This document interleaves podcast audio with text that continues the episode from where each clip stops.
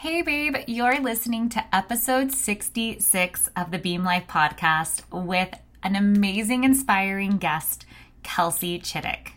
This episode is special to me not only because of Kelsey telling her triumph of life through loss and grief and navigating this next chapter, but also because I got to be a part of the equation, which was helping her with the project management portion of her book, Second Half Surviving Loss and Finding Magic in the Missing. Not only are we going to talk about her book, but what I really like about our conversation is that we get into what does life look like now after losing the love of her life nearly four and a half years ago. And Kelsey, you will hear in this um, episode her sense of humor, um, her ability to just speak realness on what it's really like. And um, we talk about dating after death. We talk about what parenting has looked like. Uh, she has two teenagers. Um, and also, you know, what her outlook on life is now after going through such immense loss. Kelsey is a writer, comedian, and inspirational speaker. Over the past 14 years, she has performed stand up comedy all over LA and speaks at events around the country. She is also the co creator of KeepON, an inspiring and humorous podcast that explores how our greatest obstacles turn out to be our greatest gifts. Growing up in Florida, Kelsey was an accomplished student and athlete, an NCAA championship individual qualifier, and captain of the UNC women's swimming team, and she was married to Super Bowl champion Nate Chittick. Babes, buckle your seatbelt. You are going to absolutely love this episode. I just know it. So, without further ado, let's get this party started. Hey, Beam Babe, welcome to the Beam Life Podcast, where we are all about honoring your truth, prioritizing your passions, and unlocking your potential.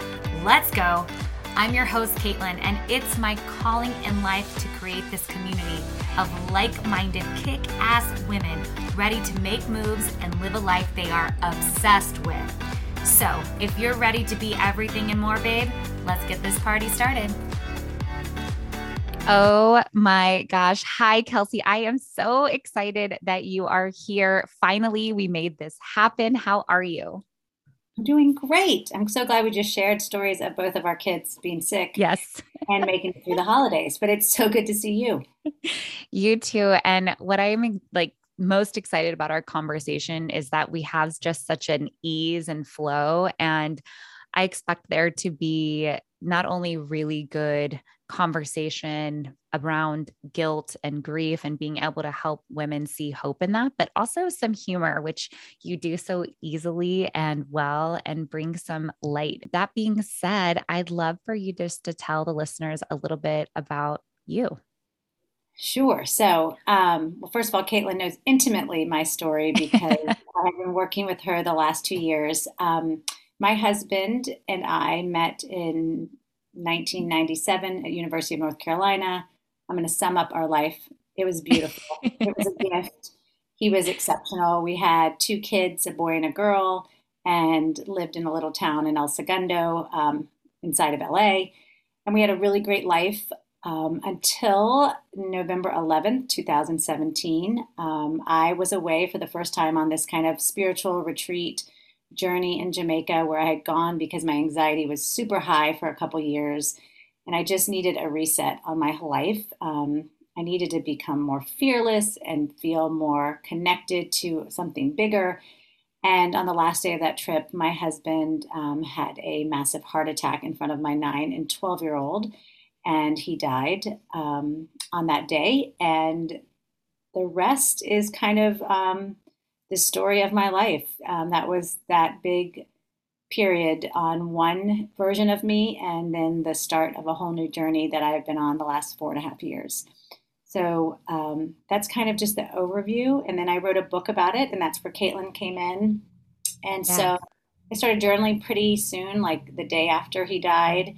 And over time, those journal entries became stories. And then I was able to kind of put together a, a book about our love and losing him. And then, more importantly, you know, writing down what I wanted it to look like a year from now, two years from now, five years from now, 10 years from now. And um, here we are, four and a half years out, and that's the story. Ah, I love it so much. And yeah, I've got my my book here. This is like the seventh version. I don't know, we've printed it oh a thousand times. But this is this is like my untouched That's like original. pretty version. Yeah. yeah. so I um yeah, as I mentioned in the intro, that, you know, second half is such an incredible book about your journey and kind of honoring your husband and also everything you went through. But also, what I love the most is that you are so honest and real, and it's just who you are as a person. And so, this book is, while it's a fast read, it's like deeply felt and it touches you in a way that is unlike most books that we read. And so, to everyone listening, like, even if you haven't experienced grief in terms of death, we've all experienced grief with COVID, right? Like in some sense of losing. And so this book came in at such a beautiful time um, and being able to work with Kelsey and kind of really work through some of my own grief and letting go. It was such a a powerful thing. So I just am so happy that you decided to make that decision to put this in a book. And you know, one thing I remember when we first first got on a first call together, you were wearing like your 1111 necklace. Right. And I hadn't, I didn't know anything about your story. And I was like, oh my gosh, 1111, that's my birthday. And you're like, oh, well, that's actually the day my husband died. And I'm like, oh, oh, okay. But then we felt like, you know, then there was like, you told me this whole story of alignment with 1111. And I was like, this is meant to be this relationship. And it's been amazing ever since.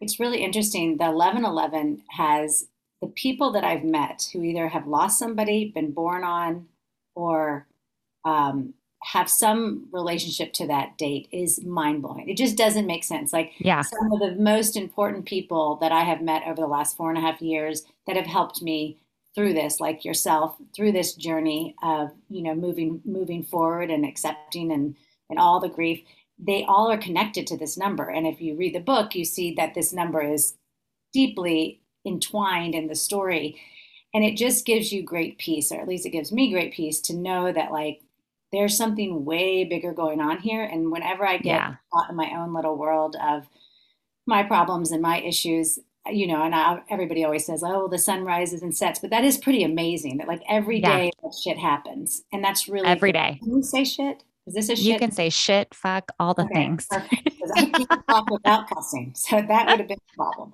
Um, but I do think that's you know when I, I get I get nods all the time, and sometimes that number is the first nod that I get from someone like you're in the right place. So yeah, that's really yeah. cool. And Thanks. here we are. We're in the right place. We, we have made it another day. My shirt matches your wallpaper. Yeah. So I don't really know how any better.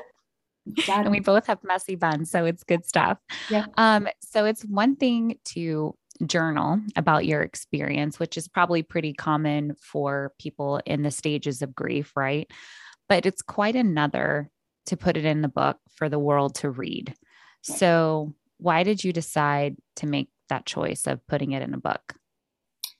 I've always wanted to write, um, and I wanted something. I, I, definitely knew early on, like this is the most painful thing in the world. There has to be some service for it. Um, I think if you knew Nate, my husband was just really an exceptional human being about giving back. And for a long time, I didn't know what my gift was. I didn't know what I was supposed to do or what my purpose was. I was just busy being a suburban mom, like uptight about like who my kid's soccer coach was and like did my kid get the right fifth grade teacher? Totally. Just boring shit that like drives me insane now. And I, I knew I wasn't living my best life.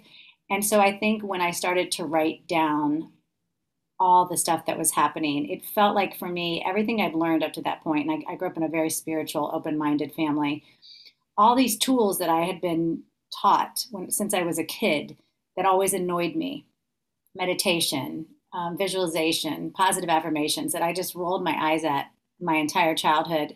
But then sneakily in my 20s and 30s, I would use them. And then all of a sudden, yeah. every single tool I had ever been given, I had to put to work extremely hard. And so when I started to write about it, I was like, man, this could be this could be something that I could share that might help somebody. Because there were a ton of books that really, really helped me. And there was a ton of books that I hated deeply and wanted to set fire.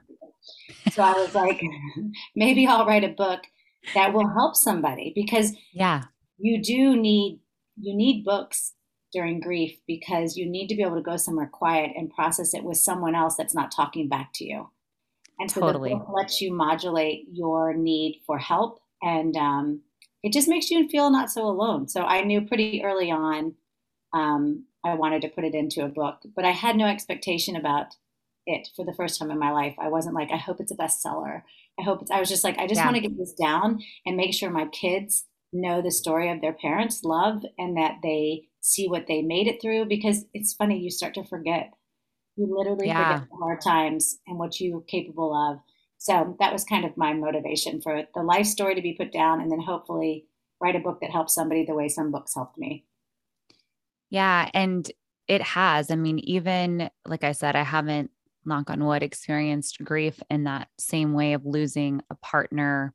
Um, you know, some listeners I know in this community have lost their children, um, you know, but what I love what you wrote, and you did share it in the book, right? And you said it is that you used to care so much about the small stuff. Yeah. And I honestly think about you and this book when I get caught up in that small stuff where I'm like, because we're at different stages, right? In the motherhood journey, your kids are just a little bit older than my daughter. And I think about that because I'm like, does this really matter? Does it really matter? Yeah. And the answer is always no. So I'm like, why am I wasting this precious energy when we actually have zero idea what could come next, right? And like everything can literally change in a flash as you experienced. And so it does, it, it affects your book has affected me. And I know so many other people just based on the reviews and feedback and commentary. And it's it's just beautiful. So you did an amazing job of doing what you set out to do. Um, could you imagine when you first started this journey that you would be here now with your book? I mean, it it it has been the coolest experience of my life because for some reason, I mean, it's awful because every single like saying that we hear growing up, they're true. But you just it doesn't matter until totally. you're like I wish you could just be like enjoy every day. Well, it's very hard to enjoy every day until you've had a crisis. And I never believed that. Or like, you could die tomorrow. I truly believe I could die tomorrow. Like I, I've seen it happen. Yeah. Yeah. Jumping with your kids and gone. And I don't know. And I, I still struggle with this question all the time. Can we, can we accept some of these truths without experiencing them? Can we just, ex- can we just experience them mm. intellectually and really live by it? Or do you, do you have to pay the toll? do you have to pay the toll to become the next version of you and i i'm torn some days i think you have to i think that you have yeah. to go through the worst of the worst to come out and feel the best of the best um, a lot of times i just feel like we're so many of us are sleepwalking through comfort comfort's a really yes. nice place to be but it's boring as hell and there's no growth so i think what i'm more clear on now is really enjoy the, the comfortable times but know that like you're literally just stagnant. But take a breath yes. like you're floating just rest rest because then if you're on this great journey of life you're going to hit a waterfall and you're going to crash and you're going to be gasping for air but you've been rested you had your comfort and now you just move forward. So i think the book i always knew i was meant to do something different than what i was doing but i had no clue what um, and Nate was probably my biggest supporter. Like, when are you going to get out there and do your thing? Like, when are you going to show the world mm. what I live with? And I was like, who has time? I've got yeah. to get to videos. I mean, how how great to just write a book or be a writer. I don't have time for that. Well, it's funny because all of a sudden, when my whole world fell apart, I had plenty of time, which makes no sense because we were in crisis. But um, I'm just not afraid of. The biggest thing for me is I spent my whole life so afraid, and everyone says yeah. this, but I literally was riddled with fear and anxiety super uptight, super overachiever. And now I am the opposite. I am so relaxed. I have complete um, acceptance that I could be gone tomorrow and that I yeah. want to live today with joy and ease. I think it's easier when your kids get older to do that. Um, I've also seen my kids who I thought they could never live without their father, and they're they're living. We yeah. all, and so that's surprising because you can handle way more than you think. Um, so I'm excited to be here. The response to the book has been one of the great gifts of my life, obviously. Yeah, and I know this is just the be the beginning, right? Like yeah. this book has its legs, and it's just beginning to sort of um, reach even just like outside of your circle, right? Because it always starts here and then it like starts to grow and thrive. And it's just, I don't know, it's amazing. So I know that this is just the beginning. And like as we kind of chatted about, and we've mentioned a couple times, we know that everything in your world changed like that, you know? And so have you been able to have I guess closure, if that's the right word, or um, to kind of live in the present. And I think you kind of answered that about even with your kids. But what has that been like? Yeah.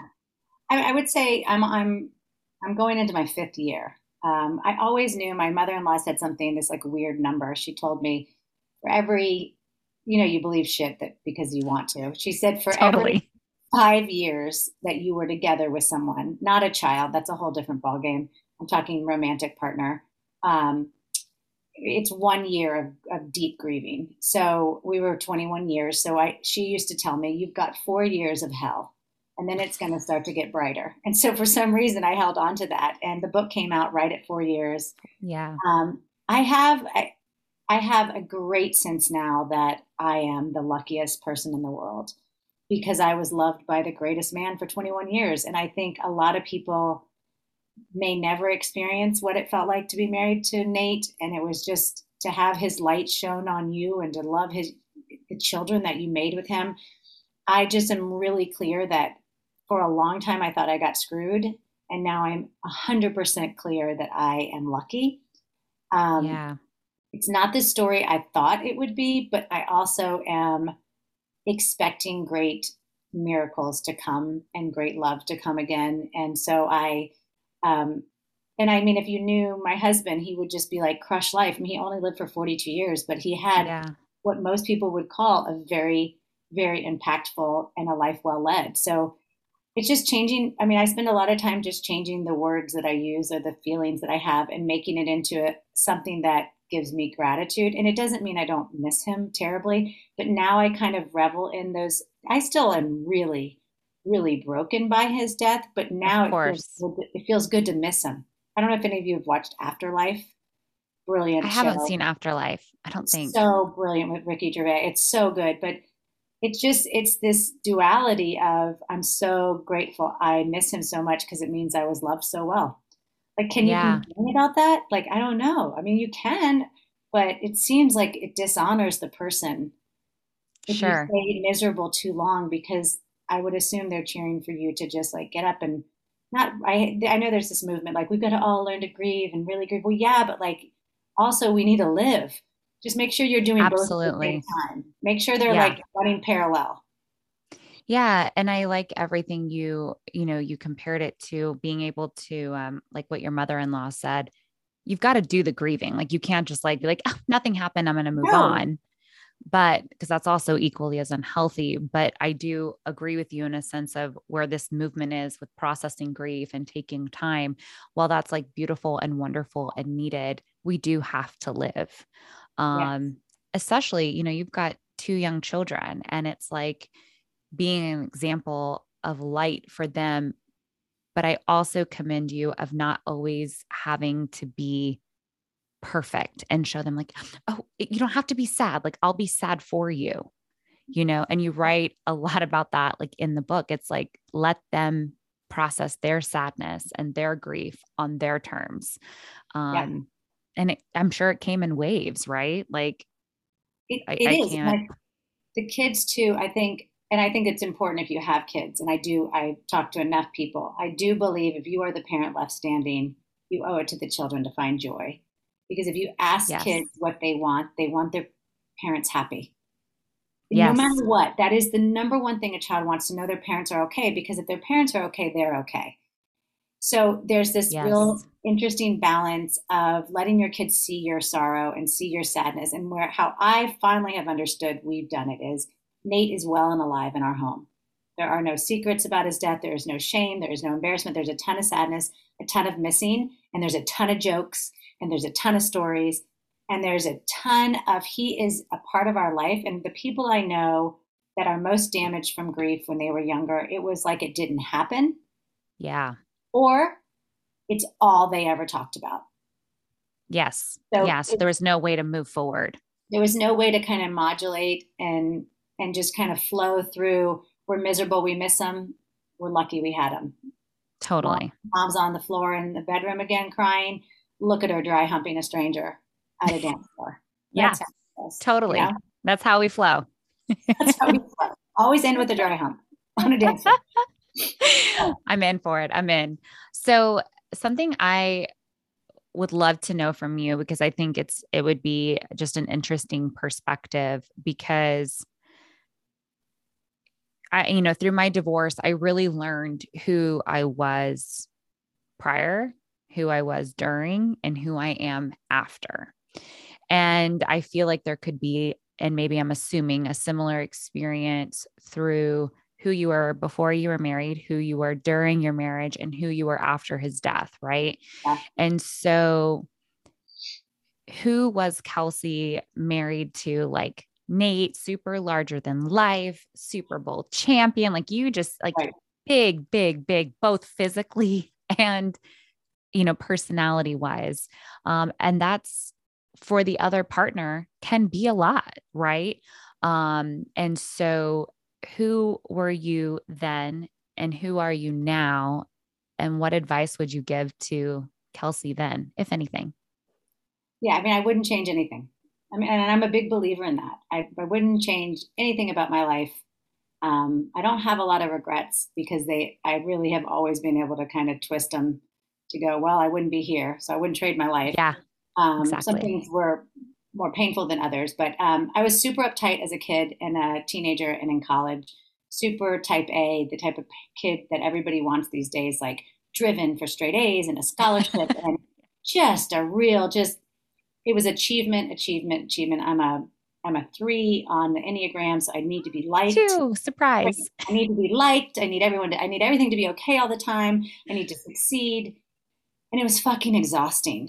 But I didn't yeah. even. It was tough. I was tough growing up. I was tight. I had, and then when I got married, I married the most fun, free, connected human being on the planet. So as much as we loved that and we balanced each other, I spent my life.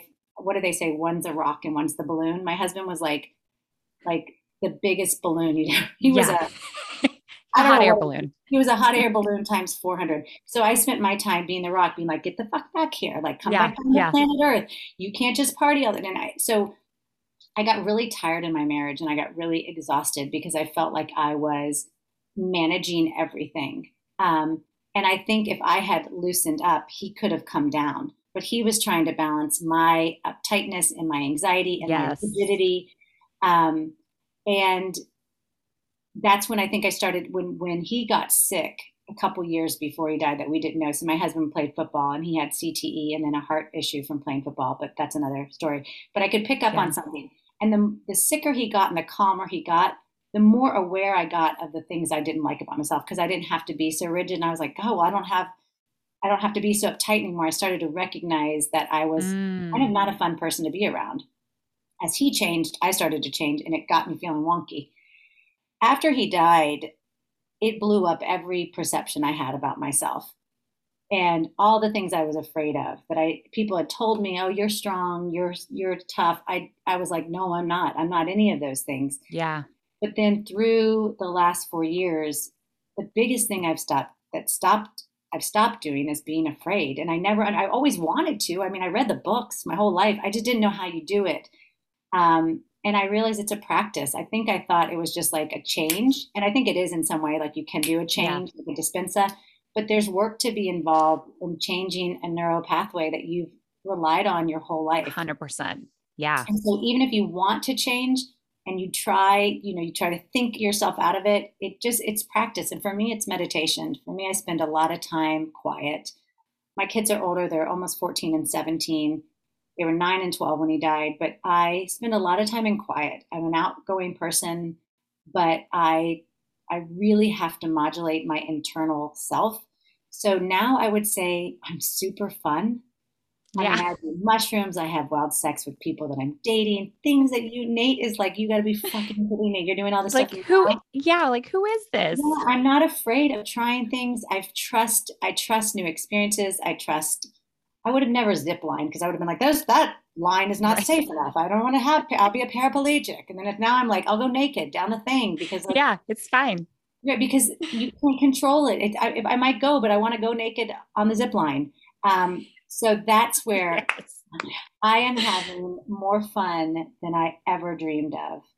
And yeah. I'm grieving my husband and I feel but I feel everything feels deeper. Everything feels yeah. bigger and better. So that's kind of the person I am now is the person I think I've always wanted to be. She's much more laid back. She yeah. doesn't care that much. She says things to people with just no disregard, no no regard, no regard. Yeah. Um, I just feel like I'm more honest. I'm not, I never, I cared what people thought so much. Yeah. Um, and now I really think I'm good. I mean, I'm a, I'm working hard to be the best person I can be, and that's enough. I have a really strong faith in God and something yeah. bigger than me, and um, I'm much better. I mean, Oprah was right. Mid 40s, 50s. What if you can get if you can make it there? There, it's, it's a dream and motherhood gets easier as the kids get easier. Yeah. I just want everyone to know all of this only makes sense if you don't have children under 10. There's yeah. just I'm like, mm, they need too much. I'm waiting. They need waiting. too much of you. You just don't have any time. Yeah. It's um I have a feeling my daughter will need too much of me until I don't know, the day I'm gone. So well, your daughter, your daughter will because they own you. But you're yeah. oh, you have a son. But if you had a son, yeah. They, you know, when the kids get older, it's like God gives you a gift because they've been so clingy. And then when they're teenagers, they don't want to see you. And everyone's like, don't you miss them? I'm like, not at all. No, no. anything about them wanting to be with me. Zero. I love that we all sit in our own rooms, yeah. do our own thing. It's I think it's great. a beautiful way to live. it's so funny. My my mom was saying the same thing because my daughter's in the like every five seconds, it's like, mommy, mommy. Yeah. I'm like, yeah, I love you. I yeah. love you. And I'm like, I, I, love you too, but we've said this 764 times in the last 60 minutes. Um, and so, but my mom hates you like, when you're 13. Yeah. She you. goes, she won't say I love you from the age of 13 to 18. So she's making up for it now. I mean, my daughter despises me and she used to crawl up in my uterus up until like, yeah. Yeah. Yeah. Now, if I even walk in the room, she's like, get out, get out. Yeah, it's it's it's amazing to watch. It's how they break away from you too. Yeah, you know, it's totally. how it makes it easier for them to say goodbye when it's time. Yes. Yeah. And for this day and for that day to come, you know, it's like, I can't wait till she's like, you know what, mom, I'm just going to go in my room. Okay. Goodbye. Oh Everyone's like, isn't it hard? Don't, aren't you missing them? Isn't it going to be hard no. when they leave? And I'm like, let me check in. No, we're good. We've all had a good 18 years together and I love them dearly, but I believe in flying. Goodbye. Totally. Fly the nest. Come home. Yeah. Home is here wherever you want to come back, but so you've touched a little bit on it throughout our conversation, but I'll just be point blank. Are you interested in dating again? I mean, or are we dating again? we, we have been dating. You know, I have learned a lot about myself. First of all, that I never had good sex until my husband died. Bless him. And he, I can feel him shooting me through the walls of yeah. heaven, those hot walls in heaven. He was super sexual, and I just was super uptight. And super yeah. uptight people are not good in bed. Amen uh, to that. They are not. no. And I think when you grow up, and I grew up in a Southern kind of just like classy girls don't have sex, you know, and this whole yep. idea. But it wasn't like religious in my family. My mom, it was just there was a lot of fear. Like you could get pregnant, you'd get an STD, you could blah blah blah. Totally. So I had like sex was never a safe place. Um, and I, I mean, I remember I've been pregnant like a thousand times in my head, but only twice in real life. Yeah. Um, I mean, the fear, I mean, I would French kiss and I'd be like, I think I'm pregnant. Yeah. I think I need to take a test. I'm always pregnant. If I was a lesbian, I'd still be pregnant all the time. I would be. I'd be like, I'm still pregnant. They'd be like, it's not possible. You didn't have sex with me. Totally. I'll still be pregnant. Um, so I had a lot of fear around sex. and Nate, that was Nate's like one complaint about me. Um, and so I think I was committed after he passed away that I wasn't gonna. I was. He obviously talked so fondly about this thing called sex that I didn't understand. Right. And so I got committed to saying like, let me open, let me be fearless here too. So I, but I, what I have realized is I'm not a like dater. I'm not a bumbler. I'm not a Tinder. I love being married. I could not see that for you. I love being married. I love being an intimate relationship that is monogamous. That's just my style. Um, so I have dated, you know, a, a couple great people, and I'm dating someone that I really enjoy now. Um, I'm just trying to hold things lightly, which is not my strength, but I do enjoy yeah. being in a relationship. I think when you're a widow in suburbia at 44, although it would be really cool to be like eat, pray, love, go to Italy and have sex right. members, that's not possible. So I do enjoy having a partner. I wish I was cooler. I, I go a lot of places by myself. I do. I'm the seventh person at dinner or ninth person at dinner. I have no problem with that. But it is um, it is nice when I get to have that I'm dating someone that I really enjoy, that we have fun, and there's no expectation because I don't have to have kids with them. I don't have to marry them. We don't have to move in together. I strongly suggest in your 40s live separately from a man. It's a brilliant idea. I also strongly support separate beds. I think I will keep yep. that but because now that I've been alone in a king size bed, it's very hard to imagine anyone snoring next to me. So I'm just going to be like a starfish. And it's like, I don't want to share this. Yeah. So I, I would say I'm dating, but I pretty much know within the third date if they're going to be somebody and I either really like you or you're off my planet. There's very yeah. little. but you can be that way now. It's, I mean, we can be that way. Here's the thing. We should be that way from the very beginning. Um, and going through everything I have in relationships has taught me a shitload about like what the fuck was I thinking at 20, 21 years old? Why did I care if I ever heard from that idiot ever again? But I cared. Of course. And so it's just, oh my God, I've learned the gamut in terms of relationships, but it is, it's like we always have that power that if we don't like somebody, we can, it's okay not to like that person. Um, and just because we've had one date, two date, three dates, whatever it may be. And so, yeah, I think that's a powerful statement. It's like, that we're, we're done here and that's okay to be done. Yeah. And I think that, I think I, I loved my husband so much. And I was like, how will I ever care about someone? Well, it turns out like there's 7 billion people in the world. Yeah. And there's a billion choices you make every day that change each path that you go on. Like a, uh, so many things can change and so many people can come into your life.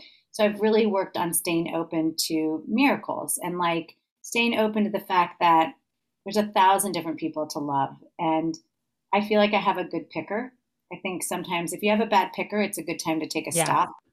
I feel like one of the things I'm good at is finding good men um, because yeah. I value relationships over everything. So um, but I still, I get twisted. I still get like at my age, I'm still like, why does it, he bugged me that, oh, I don't like this. And then I was just like, Kelsey, hold it lightly. But that's my work to go like, you don't sure. have to respond and react and feel all of it all the time. Just like sometimes just hold it lightly. Like that's always my thing now. Like hold it lightly. Yeah.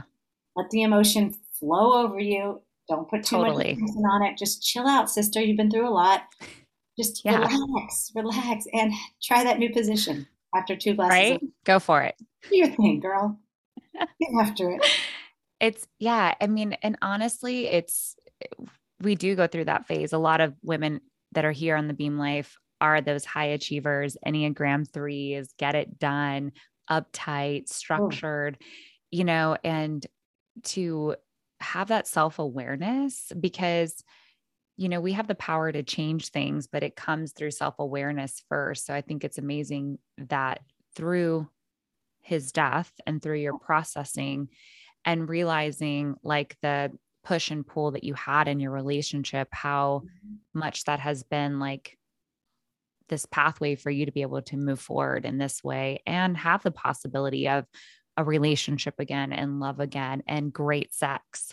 Yeah. Um, and I think it's awesome. It's it's very hope. I know very hopeful even for people going through divorce too, because I know that's a big uh, thing. Like, am I ever going to be in love?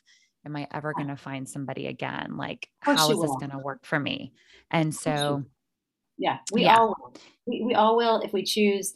I do think we are rewriting marriage. I do think there is a movement yes. that is very clear. And I read an article in New York Times last weekend and I felt this great relief. Like I may just like vacation with my girlfriends when I'm older. I don't know. The traditional yeah. marriage seems like it's a bit on its way out if it's not for you. For you, and yes. it was for me, but for me, it was about family and it was about um, doing life together and growing up together. I can't recreate that. I can't. Sure. I can't meet someone at 19 again. I can't grow up with someone again. So I have to change my yes. perception on what this re- this next relationship is for. So I think marriage. You know, I think 40 years ago, if you were a widow, you had to remarry quickly to the brother or the neighbor or somebody. And definitely a man remarries in like an hour. Right. They can't yes. do it. Yeah. But when you're a woman and you go through this, you have these great women friendships. My my girlfriends from high school are my people. And so I had this awareness that I could, you know, maybe I'll live with one of my friends and maybe I'll travel with them and then maybe I'll have different lovers. Or maybe I'll find someone that that that just it works for. And maybe it works for 10 yeah. years, years, five years but I'm noticing that when you don't have this box, and you obviously are the greatest example of that, there's a totally. thousand ways to to be in love with someone, and it doesn't have to look the way it used to. Um, yeah. And that has been, I just, I right after he died, I was like, I have to remarry again, and I have to buy a house with someone, and we need to play house, and they need to call him daddy. Yes, yes. My kids were like, oh, not happening, sister. They were We're like, not ready for this, mom they were like, nope. And so now I'm much more open to whatever the experience is. Um, but I do believe in being in relationship is the best way. A lot of people go like being alone is really good for you, and I agree with that. But I, I believe my own shit until I get into a relationship and someone shows it to me. Yeah, that's where I really see where I have some areas of growth. Um, so for me, being in a relationship is my happy place, and it's also the place I grow the most being alone yeah. is where I kind of um, regroup. Totally. And I think really it's like a it's a boundary of you're okay to be alone, but you're also love being in relationship. And yeah. I think that that's like the, I'm the same way. I love being with people and a person who facilitates my growth and that I can yeah. enjoy dinners with and conversations and have no hair washing for weeks at a time and still loves me. And I also like doing things solo, living my life, you know? And so it has, it has been through a lot of things that I've been comfortable doing that. And I think that that's where we find the balance. Yeah. Um, as we like start to wrap up this conversation which i love and there's been so much good stuff and i what i love the most about podcasting is that even though we've talked a gazillion times and i know the ins and outs of your story and book Will you ever good conversation is like I still find something new about you and new insight and this has been so awesome. If you had to take like maybe it's two things, one thing, whatever it is, but like, what is the one thing that, like, how, what is your new outlook on life after experiencing all that you have? That it's all okay. That, like, it's all okay. Like, the worst times are okay, the best times are okay. This thing is much bigger, much more complicated and beautiful and orchestrated that we don't have as much free will as I thought. I used to think you could think yourself out of things, but I think that we all are called to have certain experiences, and where the choice comes in is how we decide to deal with them. Yeah. And so that gives me great peace. There's a great sense of surrender for me that I I think when you're an achiever, you you think you're the you're the engine that makes everything happen. And if you just get organized and do your list and da da da da da da, I'm not. People, yeah, you're not. it's not. So I've my whole life thought like if I just like did what I was supposed to do and I drove forward and I got a job, but whatever, all that stuff, um, it was exhausting because it was all on me. And so now this is since this like expansiveness of surrender and letting go and saying mm. like, I came here to have this human experience and to take this body on. And i there's a thousand different experiences i can have to learn these lessons but all along the way the agency i have is how i deal with those. And those will then lead to the next options. So there's um, i'm just more i'm just floating on the river instead of swimming. Yeah swimming totally. and that i love it. so relaxing. What a I, great mantra. It's all yeah. okay. It's all okay. It is. In the end, yeah. it all works out. And if it hasn't worked out, it's not the end. And the end is when you leave the body and you go back to where I believe is just love. Wherever that is, whatever you call it, it just, it's, and it's really okay there. Cause I can hear Nate. Nate's always like, you're good. Like if you have a everything's fine. You have a dead person, talk to them as much as you can because you will hear them and they they'll tell you like yes honestly relax like that's no one's ever said from heaven like get going no they're yeah. like Slow. move faster. Mm. Why haven't you finished this yet? That's not good enough. Keep going. more seriously. That project really matters. No they say like love more serve more rest more. Yes. Yes. You know, go into nature. So if you listen to the divine if you listen to your dead people if you get it, listen message, to your dead people. I love always it. Listen to your dead people. The, the message is like just shh, you're okay, you're okay, yeah. and that to me has been the greatest change and gift is that I just surrender to this experience. Much more fun than trying to manage Control it all. Mm-hmm. Yeah. Mm-hmm. Um. So what's next for you? God, you know that's my new thing. I don't know. I just today is today. I do what's before me. I um, I stand in gratitude. I meditate a lot. I cry a lot. I do all the things that you know. I, I do all the things that a live person should do. Yeah. And, and you just I'm I'm actually right now I am de- desperately enjoying my children the last couple years. It goes so damn slow in the beginning, and now my son's almost 17, so I know I have two years with him. So I am going against everything my body says, which is step out of the career stuff, step out of like the rush. There's time for that. Yeah. Um, these moments will go by very quickly. So I, I realize that my kids will be gone in the amount of time Nate's been gone, and it feels like a blink. Yeah.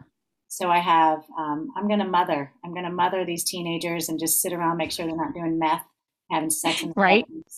I'm just going to be the lamp in the living room. Make sure they're not kissing people and getting pregnant, you know? Oh, getting pregnant or COVID, whatever you get when you kiss these days. But um, yeah, I'm not, for the first time, I don't know where I'm going, but I'm really happy where I am, which is That's oh, so good. God. That's the only place to be, is to I be know. right here, right now.